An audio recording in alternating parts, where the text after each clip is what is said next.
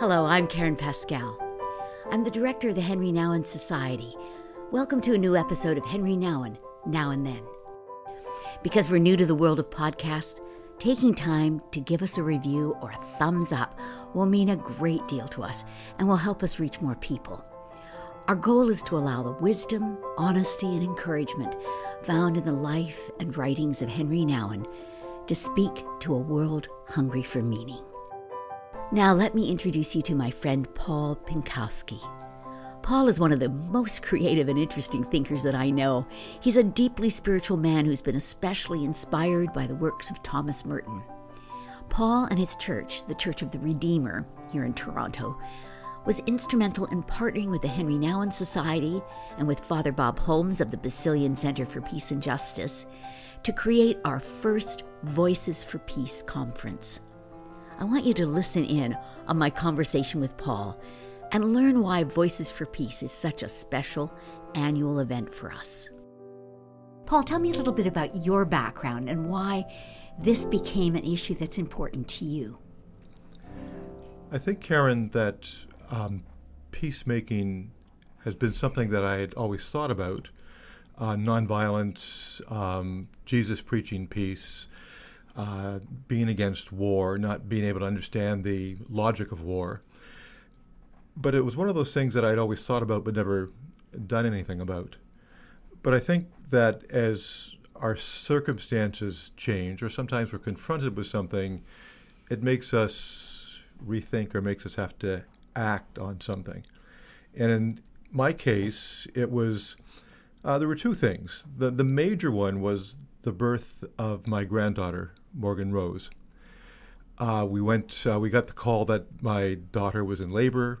We rushed up to the hospital. We spent time there until she had a C-section to deliver the baby. She was, Morgan was very large, 11 pounds, and um, I held her in my arms and had that immediate rush of love and memory of holding Christine, my daughter, in my arms, and it was it felt absolutely wonderful, euphoric, and we got in the car to drive back home, and I found myself admitting to myself for the first time that my daughter, my granddaughter, was an indigenous child, and that she was going to grow up on a First Nations reservation, and that we had had some 1,800 women and girls who were indigenous go missing in Canada over the last 25 years.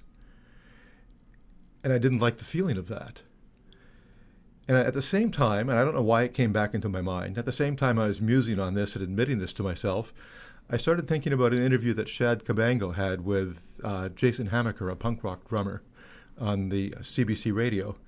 And Jason was talking about doing a recording in Syria and talked about being in Aleppo at a beautiful monastery and doing a recording there and then left and started to get calls from people he'd made friends with there talking about Aleppo being bombed. And the artist uh, who was the, doing the album art was talking about guns and bombs going off right in front of the house while they were on the phone. And then I saw pictures of Aleppo and I just thought how awful this was. And those two things sort of made me ask what kind of a world is my granddaughter going to inherit? Or is she going to inherit a world at all? And from there, I went to, well, what can I possibly do? I'm just a single voice. I'm glad you decided you'd do something. I think that was kind of interesting. I mean, you you obviously began to explore. There are different kinds of thinkers that have influenced you. Tell me, what at that moment? Where did you turn for resources? It was it the Bible? Was it uh, a particular uh, approach? What what inspired you at that moment? I think my my main spiritual influence over the last 25 years has been Thomas, Thomas Merton. And I knew that Merton had written a great deal about, uh, about war uh, and about, uh, about against nuclear weapons and against war in general. I knew that he'd written so much that at one point his orders silenced him from writing anymore. So my first step was to go back to Merton and start to read pretty well everything he'd written. But it went beyond essays. He wrote some very, very profound essays. But he also wrote freedom songs and he wrote wrote poems, and he held a uh, he held a, uh, retreat for a number of peace activists in the states in 1964, Uh, and most of the people that attended that ended up in jail for their activism afterwards. And it just started to make me reshape my thinking and start to think about how can we bring people together who feel they don't have a they don't have a voice, and what do we need to help people to rethink this? And certainly, the elections in the states a few years ago and the elections we've had here recently, I think, led me to to realize that logical, rational argument isn't the only way of speaking to somebody. You have to speak to the whole person, and that's what Merton did with poetry and with, with music and with essays and with visual art as well.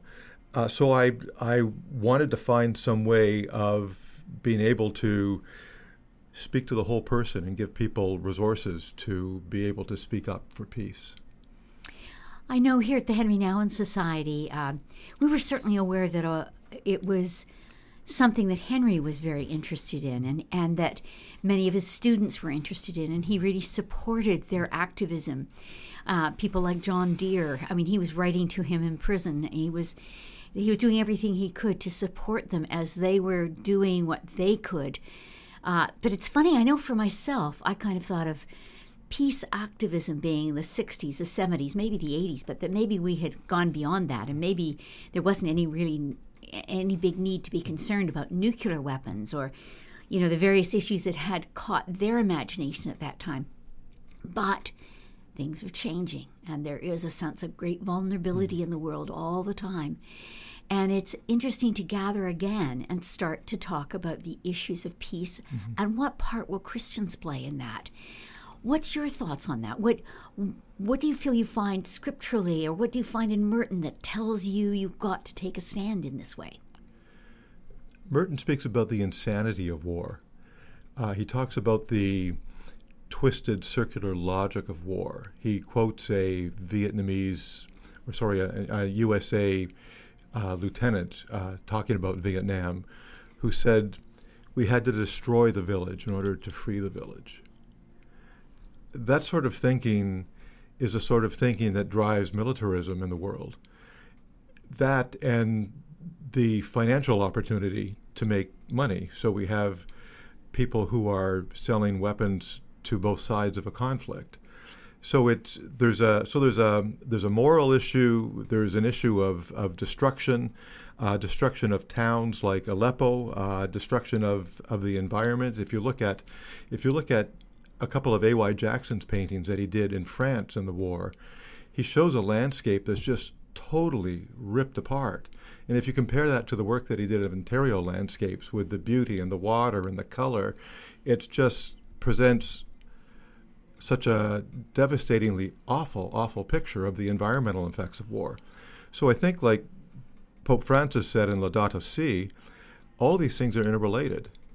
And we can't address war without addressing economics, and we can't address economics without talking about poverty, uh, about nationalism, about race. It becomes very, very complex. But it's something that I think the gospel is able to speak into very profoundly with a hope for peace, a hope for the unity of humanity, a hope for being able to transcend or overcome our, our barriers and our divisions. Uh, St. Paul speaks so profoundly about that in, uh, in Colossians, and the writer of Ephesians, the same. Um, it's all through, and then we have also in, in um, interesting images out of Isaiah, for example, of taking the, the future being taking weapons of war and beating them into implements for agriculture. Well, it's it's been a real privilege to team up with you, the Henri Nouwen Society, uh, you, uh, the Church of the Redeemer, and uh, your Thomas Merton expertise, and also with the Basilians, Father Bob Holmes, and uh, uh, the Basilians' vision for peace. And uh, it, has been a very exciting time to come together in this in this project. Um, tell me a little bit about what was the vision for this recent uh, Voices for Peace? Let's hear a little bit about what where that came from and some of the things that you brought to it in terms of the arts. I think the vision was to get stories from people who are on the front lines, to make things concrete, just like Morgan Rose's concrete coming into the world changed my thinking or motivated me. That these profound stories from people like Kathy Kelly, who was willing to go to Iraq and to uh, Afghanistan and to Gaza and be right there where the action was, or right there where people are being displaced, disenfranchised, uh, their lives torn apart, and be there and be a voice for peace. Uh, Father Bob Holmes, uh, wonderful, wonderful stories of being able to find a way of taking Israeli and Palestinian people who really didn't know each other and would have hated each other because of the losses their families had suffered and bring them together to a place of conversation and understanding and mutual respect and forgiveness. They're so, um, the stories are so profound. But I think also uh, from an artistic point of view, that well, we can. The story, I mean, narration is uh, certainly an art in itself, but there are poets, there are songwriters, there are visual artists who have tried to provide images, metaphors, speak to our imagination and hearts to draw us forward into this vision of, of hopefulness and of, and of peace. Um, uh, Bruce Cockburn, uh, Shad, Jon Brooks, uh, Digging Roots, all four Canadian uh, bands or, or, or, individuals who have been able to find a way of expressing that, that longing for human wholeness, uh, that willing to, willingness to turn um, swords into plowshares, uh, that need for human unity. They've been able to express that artistically, and when you can carry that in your heart, it um, it starts to change the way you think. I loved the way you wove through the day a Merton poem. Uh, Jean Buba did an absolutely gorgeous job of reading it. It was just breathtaking. Uh, and then, in a sense, that's where you took us at the end of the day. Maybe tell me just a little bit about um, what you why that was in your heart to do. What was that about? I think it's the possibility of offering a different vision. And what Merton does, and he does many things in that poem. It's called Hagia Sophia, which means holy wisdom, and he plays with the image of uh, from Proverbs and from the uh, wisdom of Solomon of of wisdom playing in creation, wisdom being at the heart uh, at the heart of the divine, and he plays with that image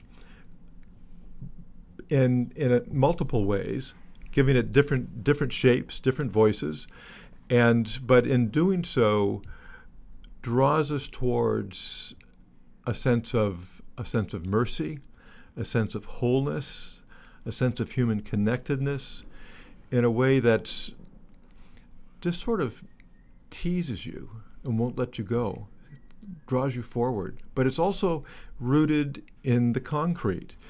It's rooted in the experience of a nurse waking a patient up in the hospital. Somehow, wisdom, love, mercy, the divine are revealed in that very simple human action. It's rooted in the incarnation, where we have Jesus as a refugee but he speaks in terms, in current terms, of a homeless rep- refugee without papers, lying down and going to sleep in the middle of the desert. Uh, so it's it's it's very very current. It's very very human, but it it makes us see things. It shifts our vision. It shifts our vision, so we don't use the same old metaphors. We don't use the same type of words. We, we're not arguing. We're playing, teasing, getting down at deeper levels, speaking at a different level. Paul, I, would like to use that as uh, our moment now to go into uh, Jean Buba uh, reading Hagia Sophia and then into your talk. I think this gives people who are listening a wonderful background to to uh, where this was intended to go. I know you'll enjoy it. I encourage you to listen on. And I also want you to be aware that all the Voices for Peace sessions are on our website, and you can enjoy any one of them. Uh, we'll encourage you to go back and hear Kathy Kelly and definitely to hear Father Bob Holmes. But let's go right now and listen to Jean Buba and then go into Paul Pynkoski's talk. Dawn, the hour of lauds. There is in all visible things an invisible fecundity, a dimmed light, a meek namelessness, a hidden wholeness. This mysterious unity and integrity is wisdom, the mother of all, natura naturans. There is in all things an inexhaustible sweetness and purity, a silence that is a fount of action and joy. It rises up in wordless gentleness and flows out to me from the unseen roots of all created being, welcoming me tenderly, saluting me with indescribable humility. This is at once my own being, my own nature, and the gift of my Creator's thought and art within me, speaking as Hagia Sophia speaking as my sister, wisdom. I am awakened. I am born again at the voice of this my sister, sent to me from the depths of divine fecundity. Let us suppose I am a man lying asleep in a hospital. I am indeed this man lying asleep it is July the 2nd, the feast of Our Lady's Visitation, a feast of wisdom. At 5:30 in the morning, I am dreaming in a very quiet room when a soft voice awakens me from my dream. I am like all mankind, awakening from all the dreams that ever were dreamed in all the nights of the world. It is like the one Christ awakening in all the separate selves that ever were separate and isolated and alone in all the lands of the earth. It is like all minds coming back together into awareness from all distractions, cross purposes, and confusions into the unity of love. It is like the first morning of the world when Adam, at the sweet voice of wisdom, awoke from nonentity and knew her. And like the last morning of the world, when all the fragments of Adam will return from death at the voice of Hagia Sophia and will know where they stand.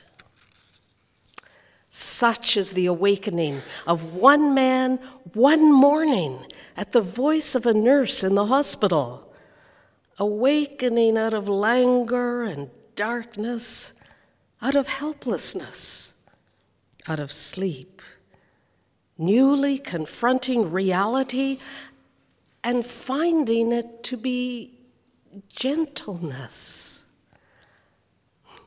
it is like being awakened by Eve. It is like being awakened by the Blessed Virgin. It is like coming forth from primordial nothingness and standing in clarity, in paradise. Oh, in the cool hand of the nurse, there is the touch of all life, the touch of spirit. Thus, wisdom cries out to all who will hear, sapientia clamitat in plateas.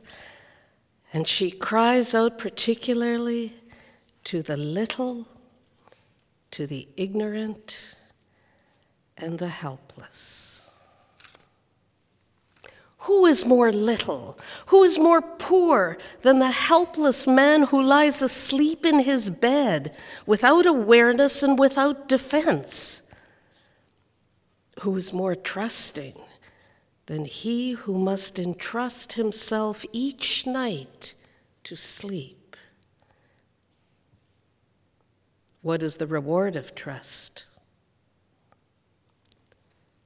Gentleness comes to him when he is most helpless and awakens him, refreshed, beginning to be made whole.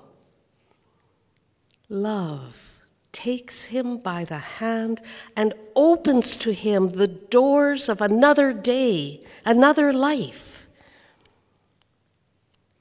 But he who has defended himself, fought for himself in sickness, planned for himself, guarded himself, loved himself alone, and watched over his own life all night, is killed at last by exhaustion.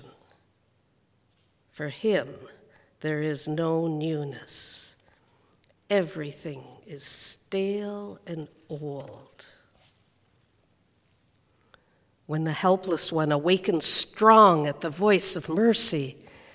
It is as if life, his sister, as if the Blessed Virgin, his own flesh, his own sister, as if nature, made wise by God's art and incarnation, were to stand over him and invite him with unutterable sweetness to be awake and to live.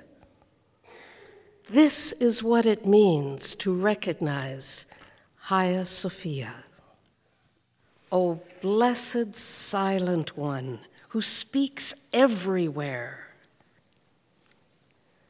We do not hear the soft voice, the gentle voice merciful and feminine. We do not hear mercy or yielding love or non resistance or non reprisal. In her, there are no reasons and no answers. Yet, she is the candor of God's light the expression of his simplicity. We do not hear the uncomplaining pardon that bows down the innocent visages of flowers to the dewy earth. We do not see the child who is prisoner in all, pe- all the people and who says nothing she smiles. For though they have bound her, she cannot be a prisoner. Not that she is strong or clever, but simply that she does not understand imprisonment. The helpless one, abandoned to sweet sleep, him the gentle one will awake. Sophia. All that is sweet in her tenderness will speak to him on all sides in everything without ceasing.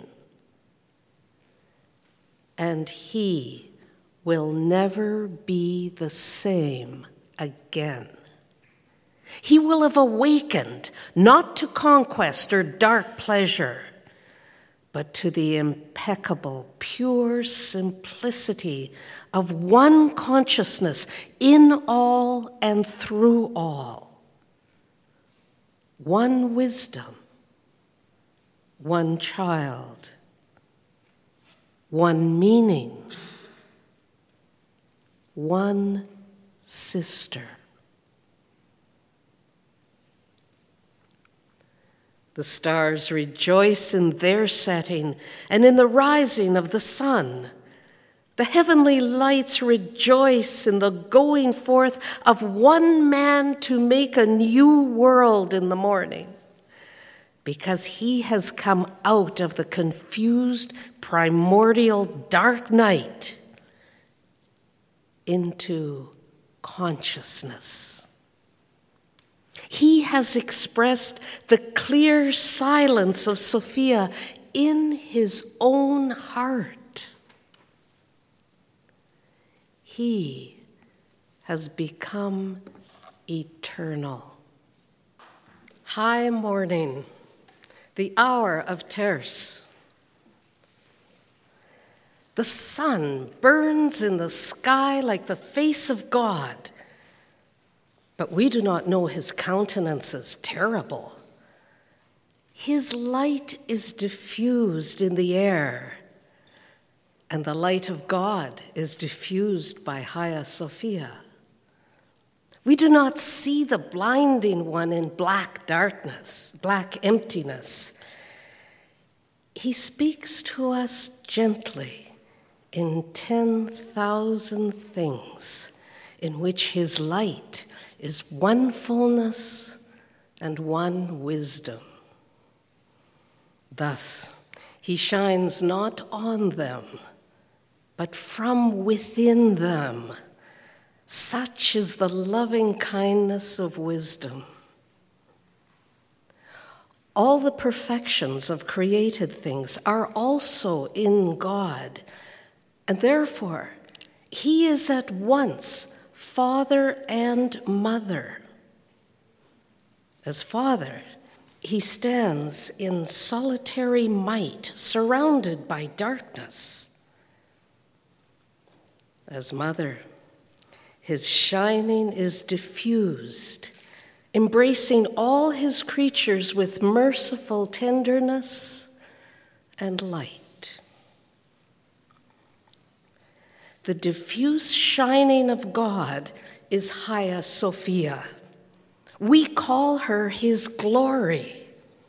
In Sophia, his power is experienced only as mercy and as love.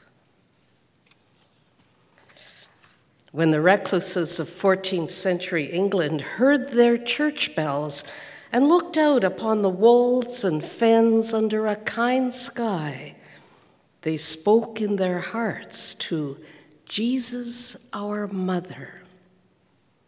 It was Sophia that had awakened in their childlike hearts. Perhaps in a certain very primitive aspect, Sophia is the unknown, the dark, the nameless Ousia. Perhaps she is even the divine nature, one in Father, Son, and Holy Ghost. And perhaps she is in infinite light manifest, not even waiting to be known as light. This I do not know. Out of the silence, light is spoken. We do not hear it or see it until it is spoken. In the nameless beginning, without beginning, was the light.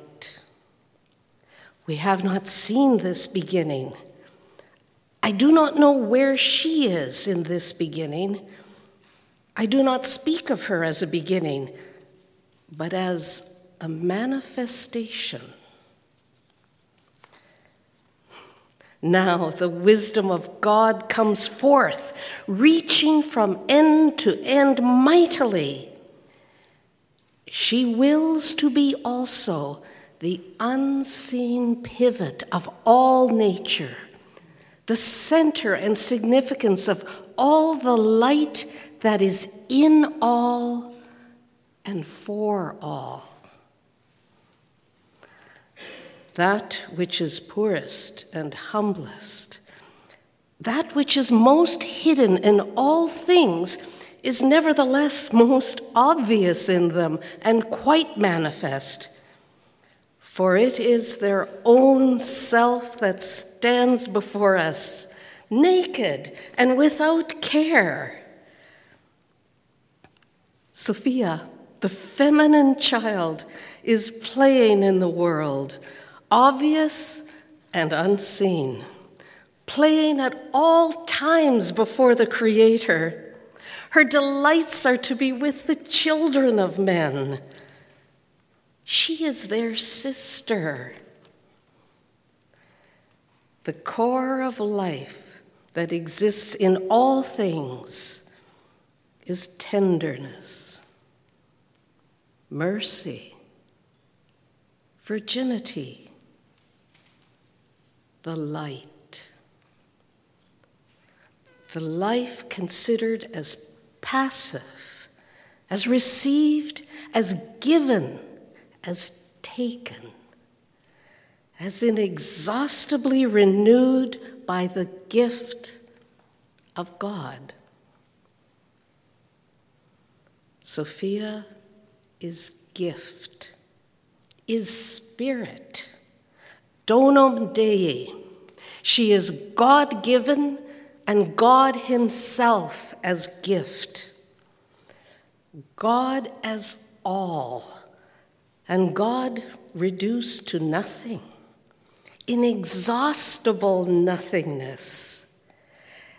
Ex inanivit semet ipsum. Humility as the source of unfailing light.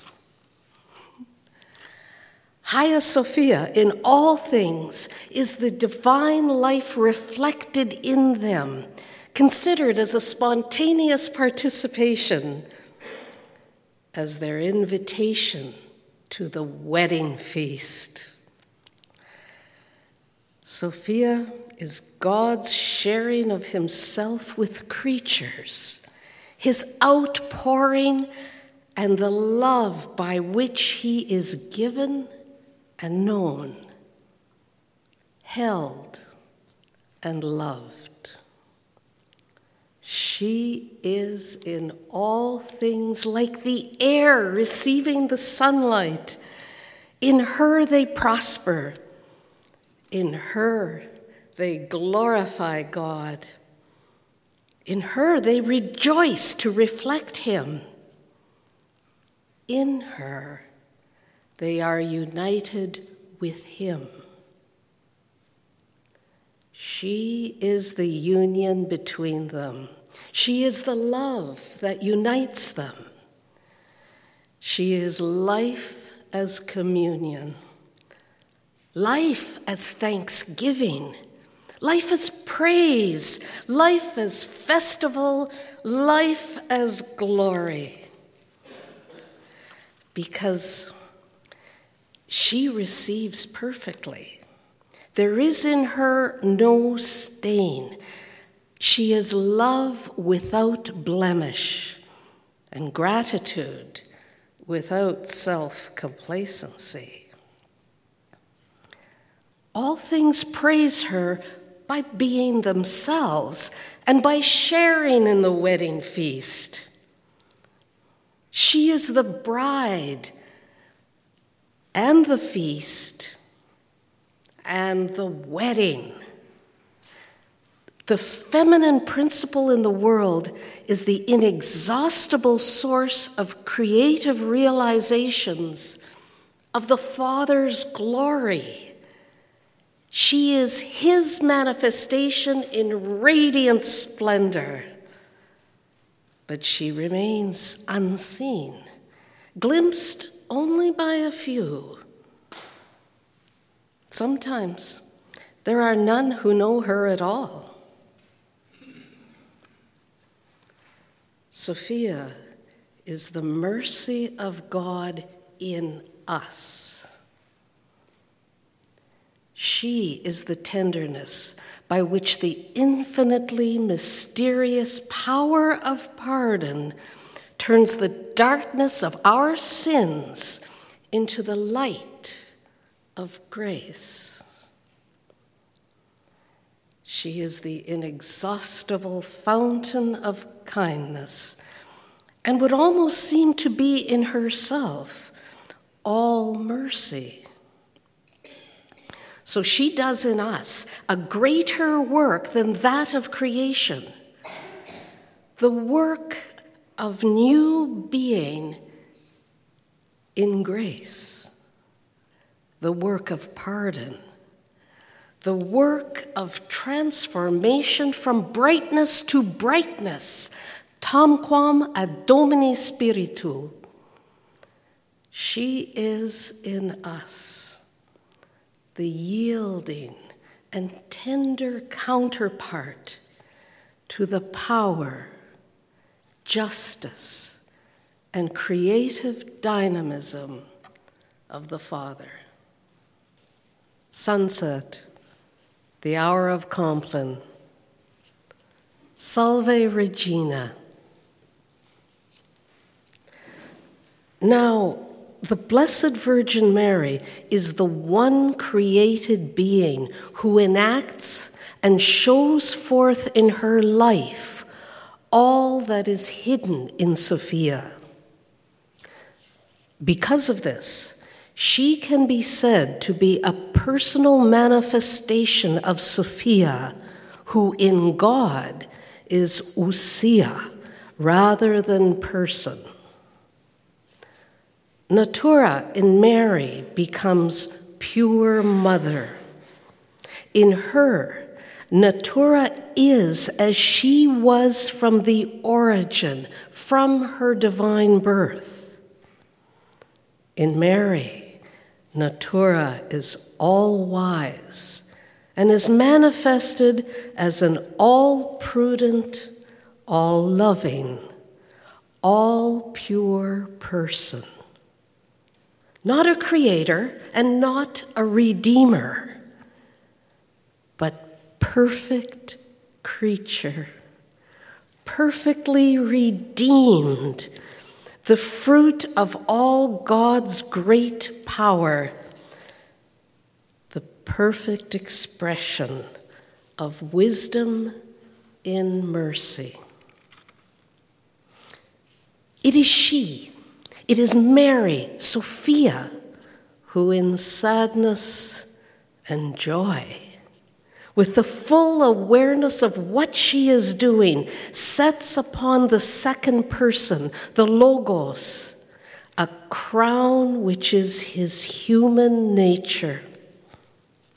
Thus, her consent opens the door of created nature, of time, of history to the Word of God. God enters into creation. Through her wise answer, through her obedient understanding, through the sweet, yielding consent of Sophia, God enters without publicity into the city of rapacious men. She crowns him not with what is glorious, but with what is greater than glory.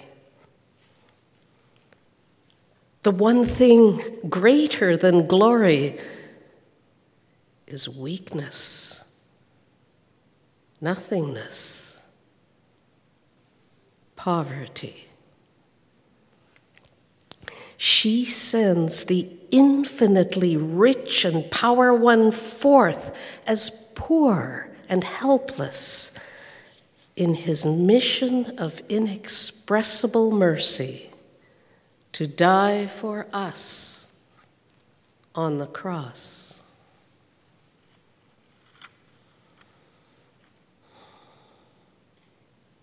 The shadows fall. The stars appear. The birds begin to sleep. Night embraces the silent half of the earth. A vagrant, a destitute wanderer with dusty feet, finds his way down a new road a homeless God, lost in the night, without papers, without identification, without even a number. A frail, expendable exile lies down in desolation under the sweet stars of the world and entrusts himself to sleep. Thomas Merton, the contemplative Trappist monk and poet, was monitored by the CIA. Records on file in the Merton archives at Bellarmine University include evidence that a letter from Merton to Russian author Boris Pasternak was opened and read by the CIA before it was sent to Russia. The presence of Merton's name on a petition against the Vietnam War was also noted in the CIA records. Bruce Cockburn notes in his memoir that shortly after the 1973 coup in Chile, songwriter Victor Jara and other artists were arrested and, and imprisoned under suspicion of being disloyal to the state. It is worthwhile to stop and ask why artists, songwriters, and poets are monitored, imprisoned, and silenced by governments and oppressive regimes. So let's explore this just a little bit. Sylvia Keesmaat and Brian Walsh, in their books Colossians Remixed, took a poem of St. Paul's in the first letter of Colossians, the one where Christ, not Caesar, is identified as the image of the divine, and where the peace of the cross is appealed to rather than the Pax Romana. They offer this poem is nothing less than treasonous. In the space of a short, well crafted, three stanza poem, Paul subverts every major claim of the empire, turning them on their heads, and proclaims Christ to be the creator, redeemer, and Lord of all creation, including the empire. Paul's goal is providing alternative images of a subversive imagination. They go on to say the primary goal of Christian proclamation is to empower the community to reimagine the world as if Christ and not the powers were sovereign. Radical Christian proclamation and cultural practice will seek to demythologize the empire. Such proclamation, such poetry, will always be a subversion of the dominant version of reality. Merton, writing in 1962, offers It is frightening to realize that the facade of Christianity, which still generally survives, was perhaps little or with perhaps little or nothing behind it, and that we once called Christian society is little more than a materialistic neo paganism with a Christian veneer. And where the Christian veneer has been stripped away, we see laid bare the awful vacuity of the mass mind without morality, without identity, without compassion, without sense, rapidly reverting to tribalism and superstition. Here, spiritual religion has yielded to the tribal totalitarian war dance and to the idolatrous cult of the machine. True when he wrote it in 1962 during the Cold War, even more so now, underscoring the need for revitalizing of our imaginations. Elsewhere, Merton made these comments There is no revolution without a voice. The more the cry of the oppressed is ignored, the more it strengthens itself with a mysterious power that is to be gained from myth, symbol, and prophecy.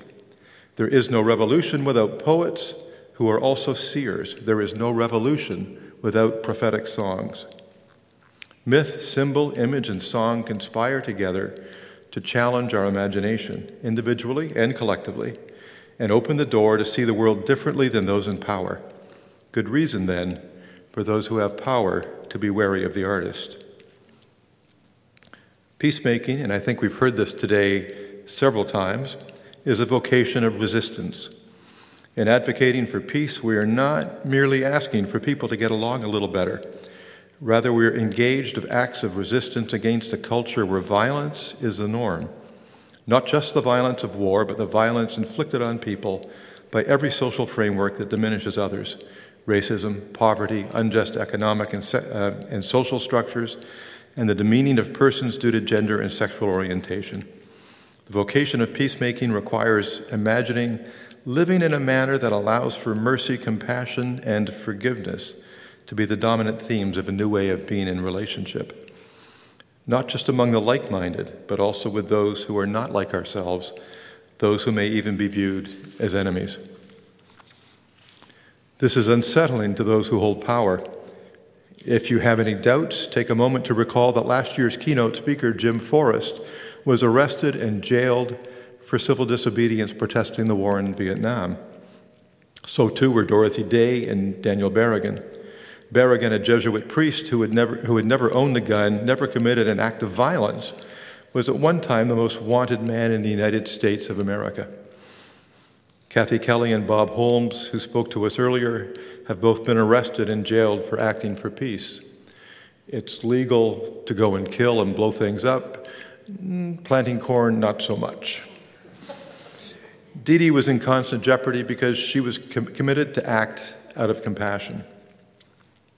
Our calling is to live into the vision of the kingdom of God and to work out a new politics of compassion. But it is a province of the poet, songwriter, and artist to provide an, an imaginative framework that assists both our conversion and our efforts to get there. But finding new ways to see is not just the province of artists. In the opening pages of New Seeds of Contemplation, Merton draws a link between poetry and contemplation. Contemplation, he writes, is the highest expression of man's intellectual and spiritual life. It is that life itself, fully active, fully aware that it is alive. It is spiritual wonder. It is spontaneous awe at the sacredness of life, of being. It is a more profound depth of faith, a knowledge too deep to be grasped in images, in words, or even in clear concepts. It can be suggested by words, by symbols, Poetry, music, and art have something in common with a contemplative experience. In a later chapter, he offers this particular tree will give glory to God by spreading out its roots in the earth and raising its branches into the air and the light in a way that no other tree, before or after it, ever did or will do. This special clumsy beauty of this particular colt on this April day in this field under these clouds is a holiness consecrated to God by his own creative wisdom, and it declares the glory of God. Contemplative practice, as it moves us towards the loving ground of all that is, simultaneous, simultaneously plunges us back into the realm of particularity, but with the gift of seeing, hearing, and engaging the particular with a new sense of vision. It calls us to pay attention. Poetry, and I would include here the writing of songs and visual art, is also about paying attention, engaging with the particular.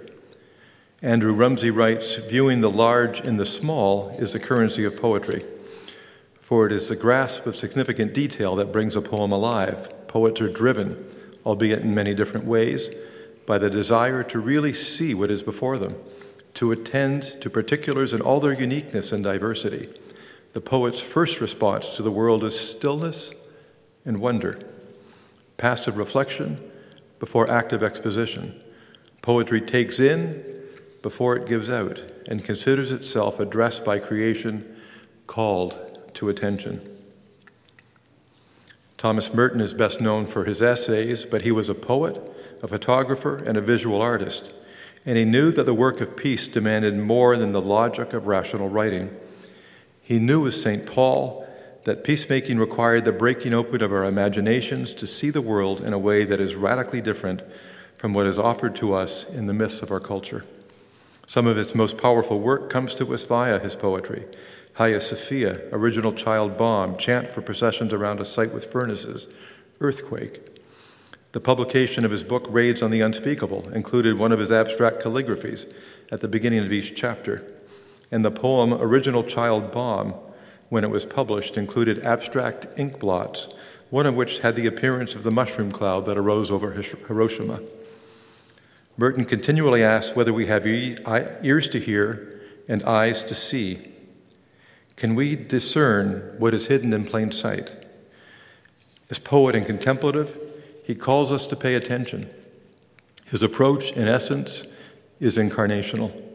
He asks plainly in letters to a white liberal, How then do we treat this other Christ who happens to be black?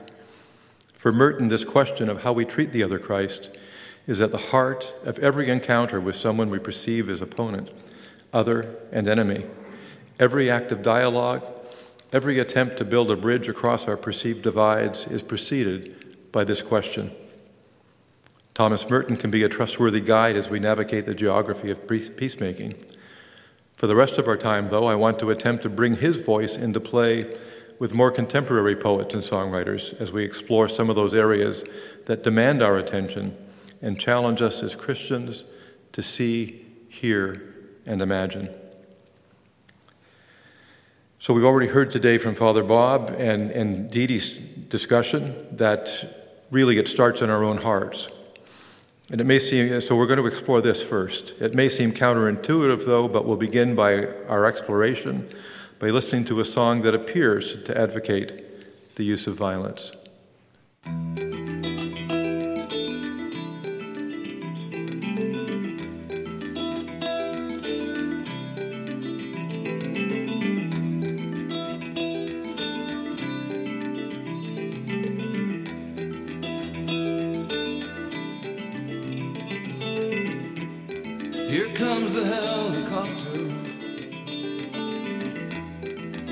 Second time today.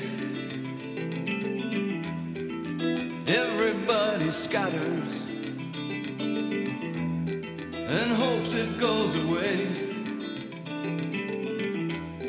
How many kids they've murdered, only God can say.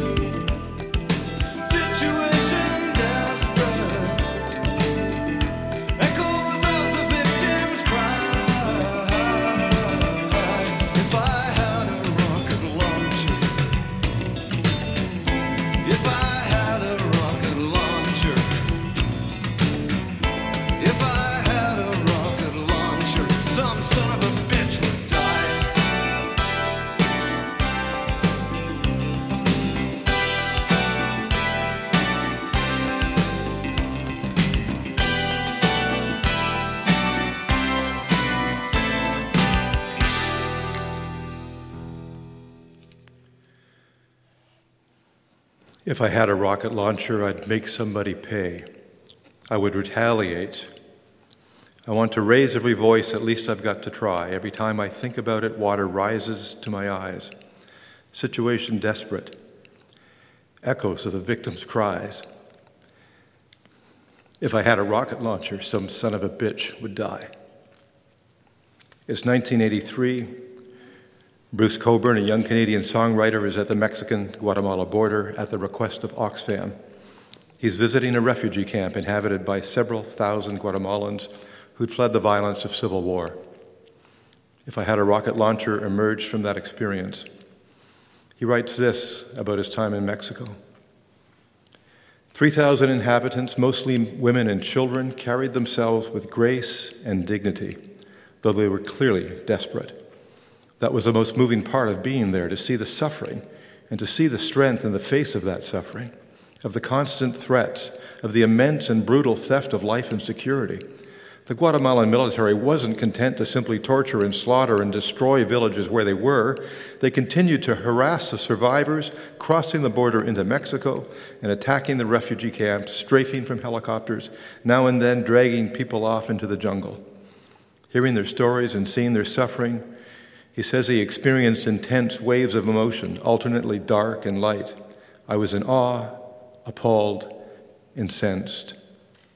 He went back to his sparse hotel room and, through tears and a bottle of scotch, wrote that song. Rocket Launcher is not about advocating violence.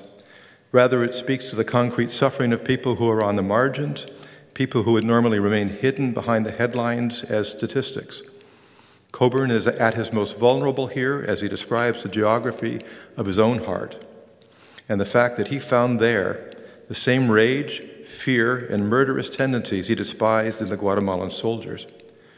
Cockburn's songwriting takes us right into the heart of Merton's writing on nonviolence, witnessing to what Merton sketched for us in The Root of War is Fear. He writes, At the root of all war is fear, not so much the fear of men, fear men have of one another, is the fear they have of everything. It is not only our hatred of our others that is dangerous, but also, and above all else, the hatred of ourselves, particularly the hatred of ourselves, which is too deep and too powerful to be consciously faced. For it is this which makes us see our own evil in others and unable to see it in ourselves.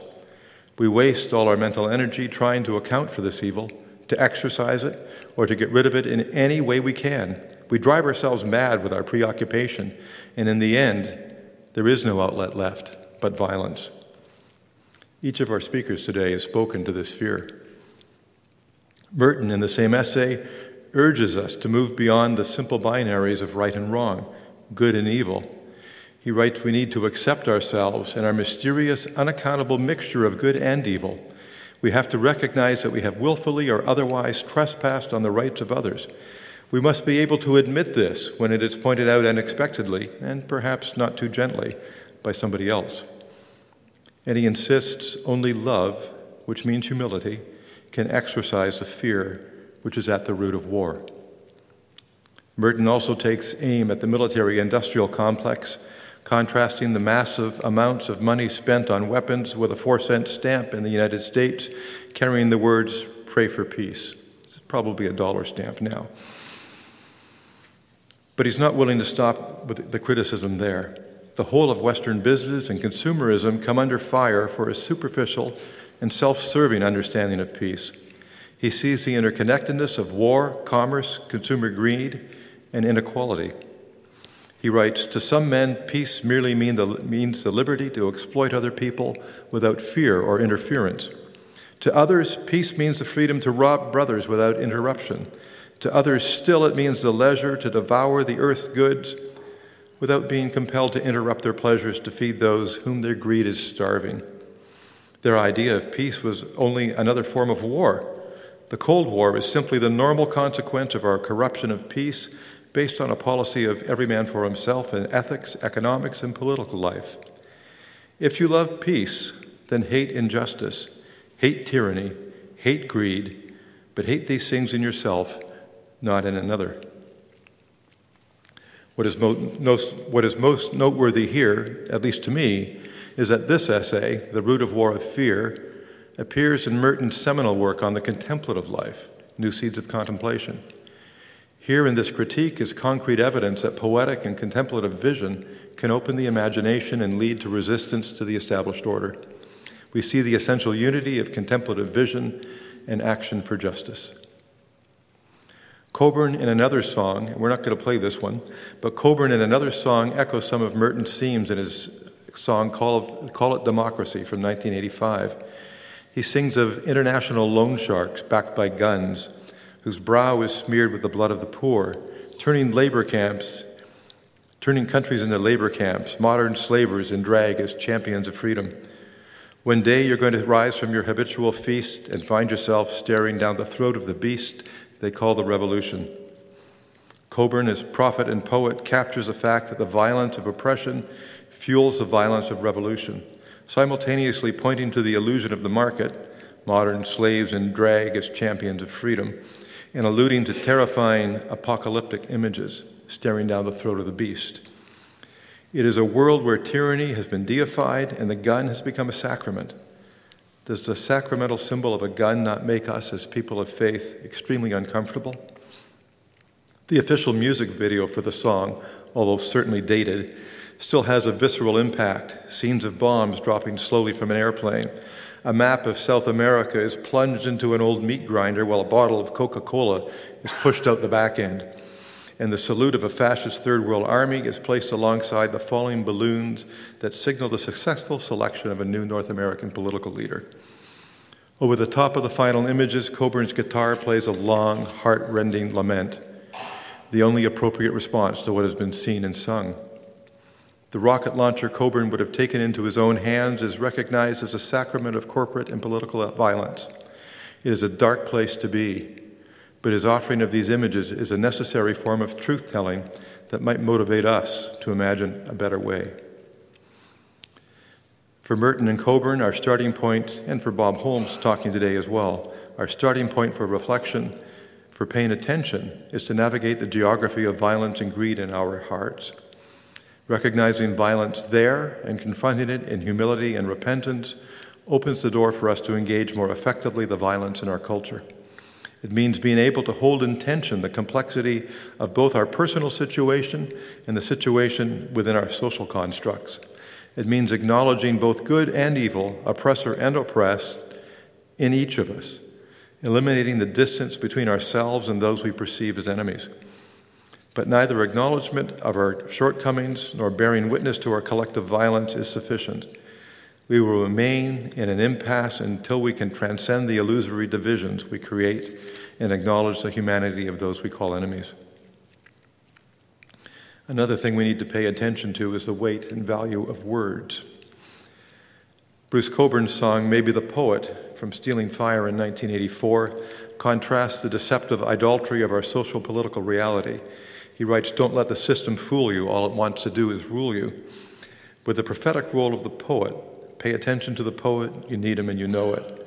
You need him to show you new ways to see.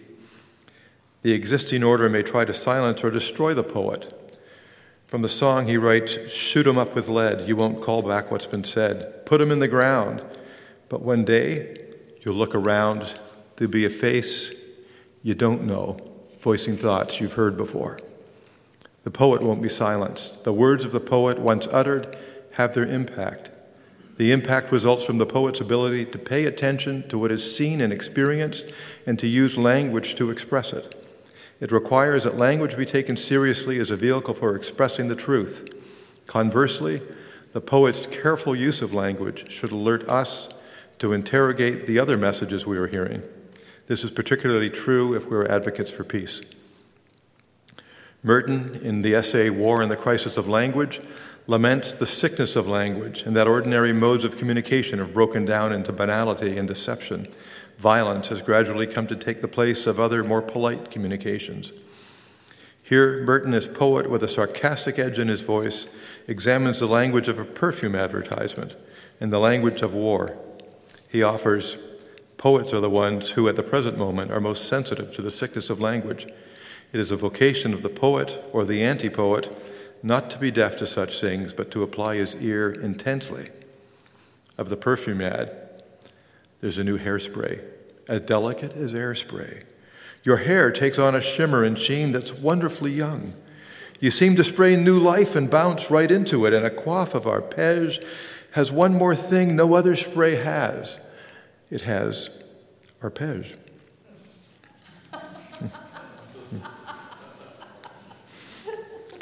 he writes, Reason is reduced to silence.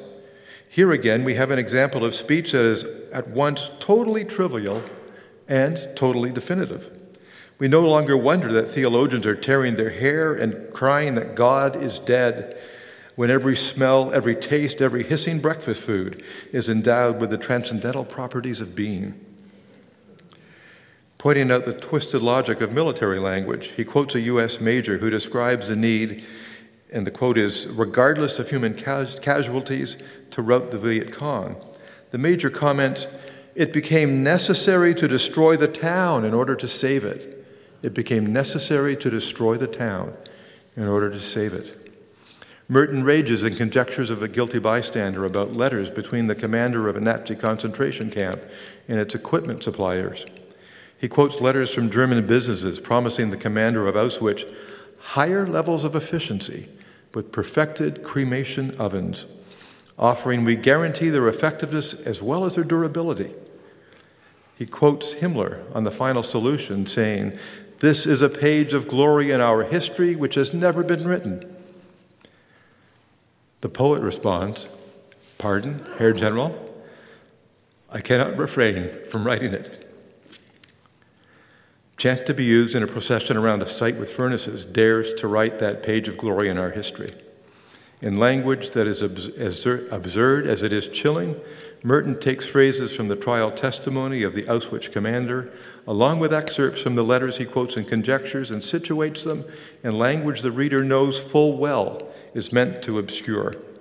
The title suggests liturgy, and the poem is constructed much like psalmody or chant, most selections being only two or three short lines. It starts, How we made them sleep and purified them how we perfectly cleaned up the people and worked a big heater. I purified and I remained decent. How I commanded, I made cleaning appointments. And then I made the travelers sleep. And after that, I made soap. When trains arrived, the soiled passengers received appointments for fun in the bathroom. They did not guess. It was a very big bathroom for 2,000 people. It awaited arrival, and they arrived safely. There would be an orchestra of merry widows, not all the time much art. Terms like purification, bathing, play, love, fragrance, and happiness are placed along phrases that obscurely point to death, cremation, and the turning of human remains into soap. Efficiency and obedience are celebrated by the commander. As I read and reread chant, I experience anger and horror at the Nazis and at the way language was used to obscure genocide and create a liturgy celebrating death. This poem is constructed to focus our attention on the Nazi atrocities, but Merton, again, doesn't stop there. The power of this liturgy is that it conspires to trap the reader. As the commander makes his final statement, all the while I obeyed perfectly. He offers, You may smile at my career, but you would do as I did if you knew yourself and dared. In my day, we worked hard, we saw what we did. Our response is no, not me, I wouldn't do that. But we're all caught in the last chant. Do not think yourself better because you burn up friends and enemies with long range missiles without ever seeing what you have done. The commander's willingness to celebrate his obedience and efficiency is contrasted with our refusal to see anything at all our ability to anesthetize ourselves from the death and destruction that is part of our society's economy. We recognize ourselves as guilty bystanders. Merton, in a single poem, uses a figure of the commander to simultaneously warn us of the dangers of propaganda and to push us to examine our own complicity, complicity in the violence around us. Canadian hip hop artist Shad accomplishes something, something similar in a more contemporary key. Shad awoke from sleep with images from a dream of a desert still in his mind. They were disturbing enough that he did not let them go, choosing instead to reflect on them interrogate them until he understood the meaning of both the desert landscape and the characters he saw. The result is a short story of war, recorded just prior to his address at last year's conference and released this past September. It is an album that forces the listener to pay attention, alternating between a wall of electronic sound and cool jazz stylings, the cries of an army and the soft voices of children, clever rapid fire wordplay and quiet narrative. He masterfully connects through image and word war, the dynamics of business, and the conflict in our hearts and relationships. The barrenness of the desert is set against images of water, the solitary individual contrasted with the person in loving relationship. We're going to hear a song from the album, Revolution, the Establishment.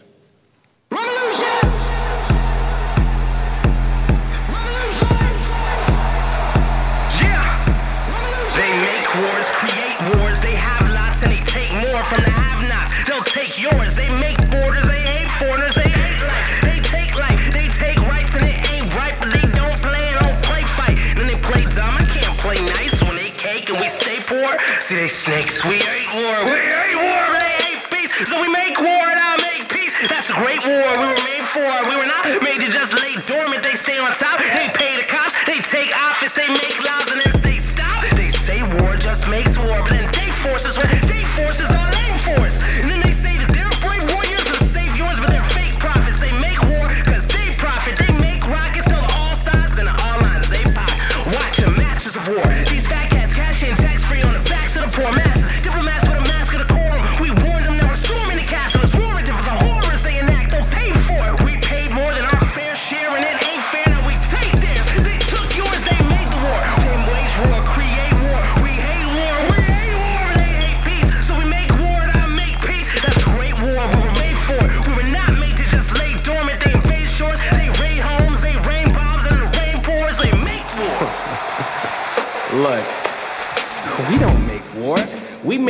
there's order. We just follow orders. We just fill orders for more ballistics, munitions, equipment, permissions, provisions. We just design defense systems and ship them on time. Listen, my job is complying with city bylaws and minimizing innocent lives lost from my bosses, both at home and abroad. For instance, drones with a bomb can resolve conflicts, all while limiting high costs. So why not? Why not? All businesses strive to expand. Wars just provide us a chance to supply demand. Our stance is we make instruments. We don't create incidents or instigate. We're innocent. You're insolent. Listen, we don't make war. We all make our decisions. We all gotta make a living, and you make yours. And our position is we don't make war. We may create conditions conducive, create divisions, but prove it. We make moves, but we don't make war. We don't endorse or advocate using force. In fact, our lawyers make sure technically we don't make war. They place orders, we fill them. They break borders, we kill them. We're not villains, they're not civilians. We don't make war. It existed before, and why would I or anybody try to make more? For shame, we're not to blame for the slain, the flames, the poor, the games, the gains. We all have to deal. We make deals, but we don't make war. We're real, we're realistic, no feels. We talk statistics, specifics. We're not mystics. You should pray more. We're religious, we're not malicious or vicious. We're not sadistic. Yo, listen, don't get it twisted. Of course, we don't make war. We don't make war. It's not Mozart, but man, he's effective. Shad takes aim at the doublespeak of war and the duping of the public through the propaganda of business. The loud voices in the first section are the voices of revolutionaries. They shout out the sins of their oppressive ru- rulers, making accusations of violence, yet they are calling for violence. Both sides advocate violence as a means of power. And as the noise of their cries die away, we hear another voice, careful and calm. It is a purveyor of weapons selling to both sides and deflecting criticisms back on those who protest. We don't make war. We make sure there's order. We just follow orders. We just fill orders. My job is complying with city bylaws and minimizing innocent lives lost. Our stance is we make instruments. We don't create incidents. You're insolent. We're not mystics. You should pray more. We're religious. We're not mer- malicious or vicious. We're not sadistic. Listen, don't get it twisted, of course. We don't make war. Phrases like we don't make war are repeated perhaps enough times to make it believable. Social order, following orders, and filling orders are collapsed, forming a single concept. We become, we, come, we become the accused for not praying enough and are told, don't get it twisted. The very statement itself twisting and obscuring the reality of the violence. Propaganda's half truths and double talk too often convince us. The work of these three poets alerts us to look beneath the surface of what is being said in support of the status quo of violence.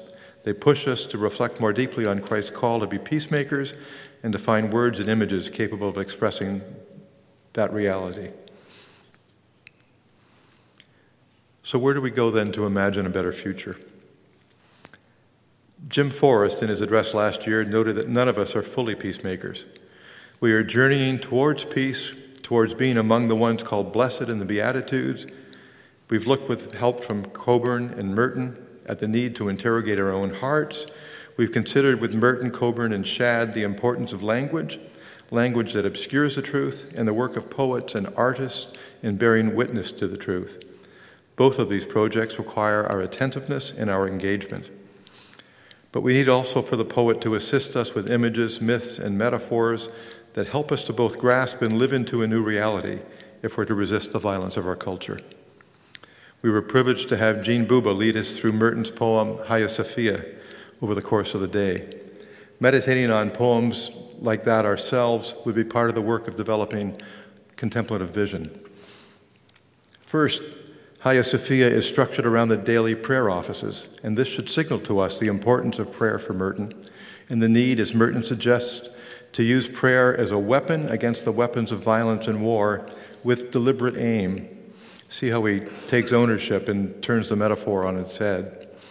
Second, Merton dares us to imagine the wisdom at the heart of creation. Wisdom is tenderness, love, and mercy Wisdom invites us with an unutterable sweetness to be awake and to live. We are not being called by a concept, but rather by a wisdom that comes alive to us in concrete circumstances, like that of a vulnerable man in a hospital bed being awakened by his nurse in the early morning. But listen, O blessed silent one who speaks everywhere. All that is sweet in her tenderness will speak to him on all sides in everything. It is not logic, but rather the paradox of the silent one who speaks that opens the imagination.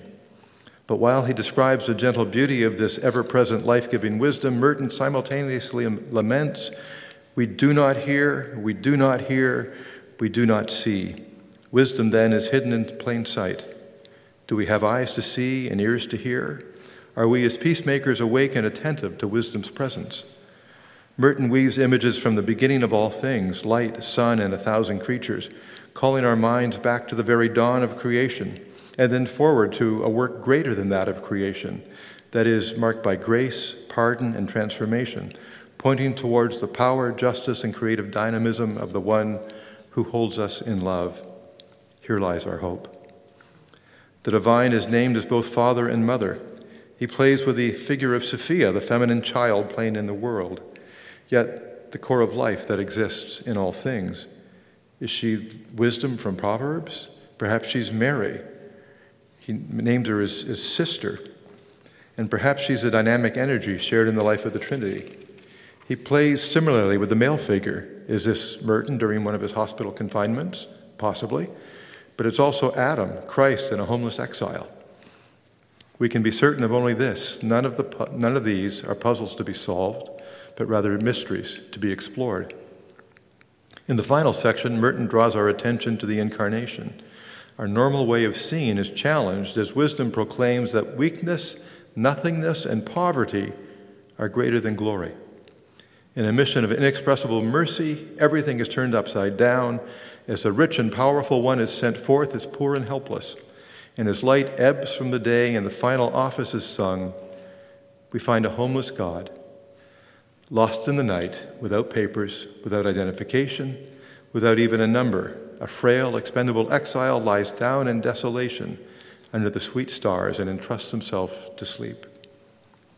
Merton creatively combines images from both testaments with images from everyday experience to invite us to reimagine our world.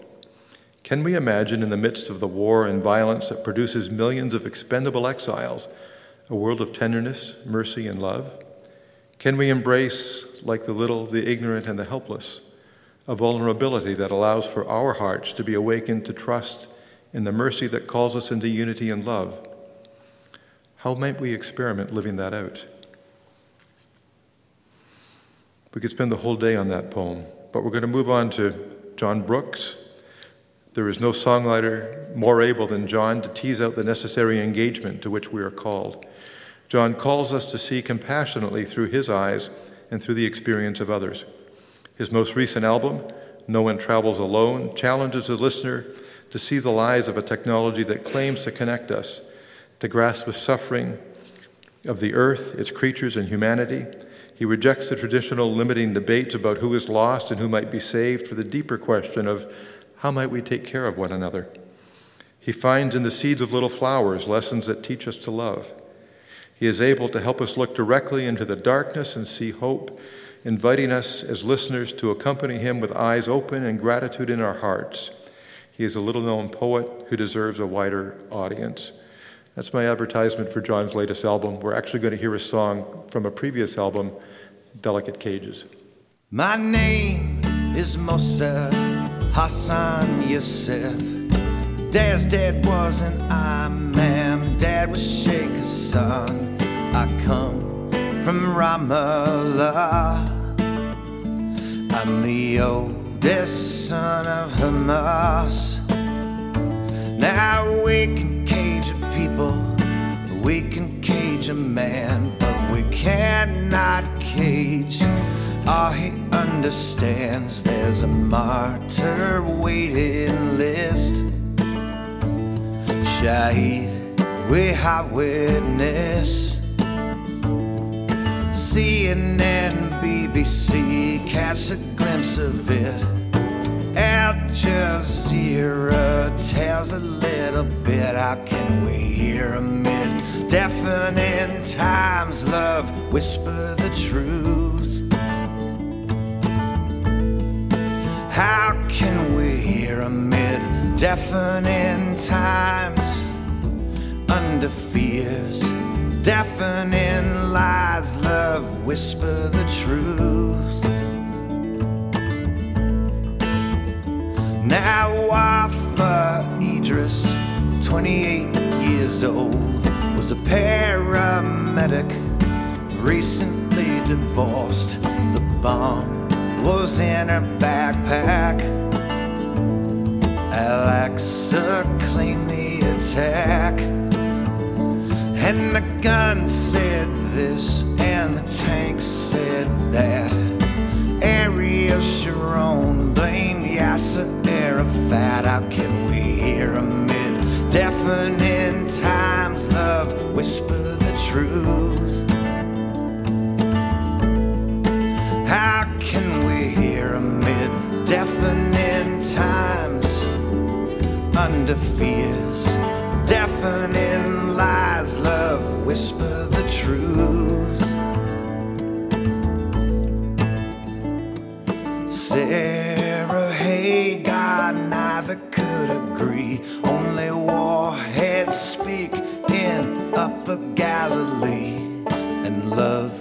thy neighbor most.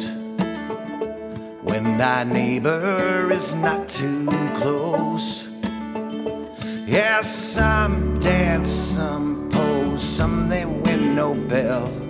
Some still say love enemies. Well, how can we hear amid deafening times? Love, whisper the truth. How can we hear amid deafening times? Under fears, deafening lies. Love, whisper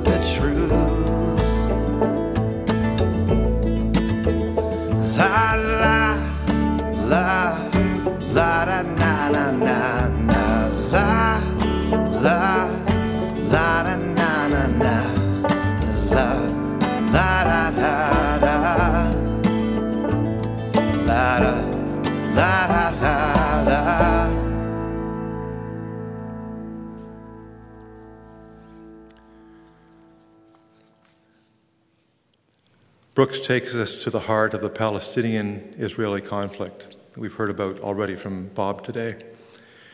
Here, Yusuf, whose grandfather was an Aman and father was a sheik, works as a spy, informing on his family and leading to his father's death. Later, a young woman, a paramedic and recent divorcee, offers herself as the first female suicide bomber. Around these stories, we hear the shouting voices of the political leaders offering blame underneath the noise of tanks and guns. Journalists choose to follow their own storylines too, often complete, often incomplete. Brooks alludes to the biblical story, offering wryly that ever since Hagar and Sarah disagreed, only violence has been offered as a solution. Our, poets, our poet poses a question to us Can we look past the political posturing? He takes us to the most violent of circumstances and asks, Can we lean in under the din of the explosions and the noise of hate and hear love whispering the truth? And in asking the question, he offers both challenge and hope. For in making the challenge lies the intuition that even in circumstances of violence, betrayal, and hatred and loss of life, love is there somewhere below the noise. And if the voice of love and mercy is a mere whisper, then it will take an effort on our part to hear it. It means we need to be paying attention. If we can discern under the deafening noise of war and despite fear's deafening lies the voice of love, then we have discovered the basis for hope, and with hope, the framework to imagine a world different from the one in which we now exist. And if we can, with the help of contemplatives and poets like Merton, Cockburn, Shad, and Brooks, imagine a better world, sisters and brothers, then we will suddenly discover in ourselves, as individuals and in community, the freedom to resist and the freedom to act in creation of something better. Thanks. If you enjoyed today's podcast, we'd be so grateful if you'd take time to give it a stellar review or a thumbs up, or even share it with your friends and family. As well, you'll find links in the show notes for our website and any content, resources, or books discussed in this episode. There's even a link to books to get you started in case you're new to the writings of Henri Nouwen. Thanks for listening. Until next time.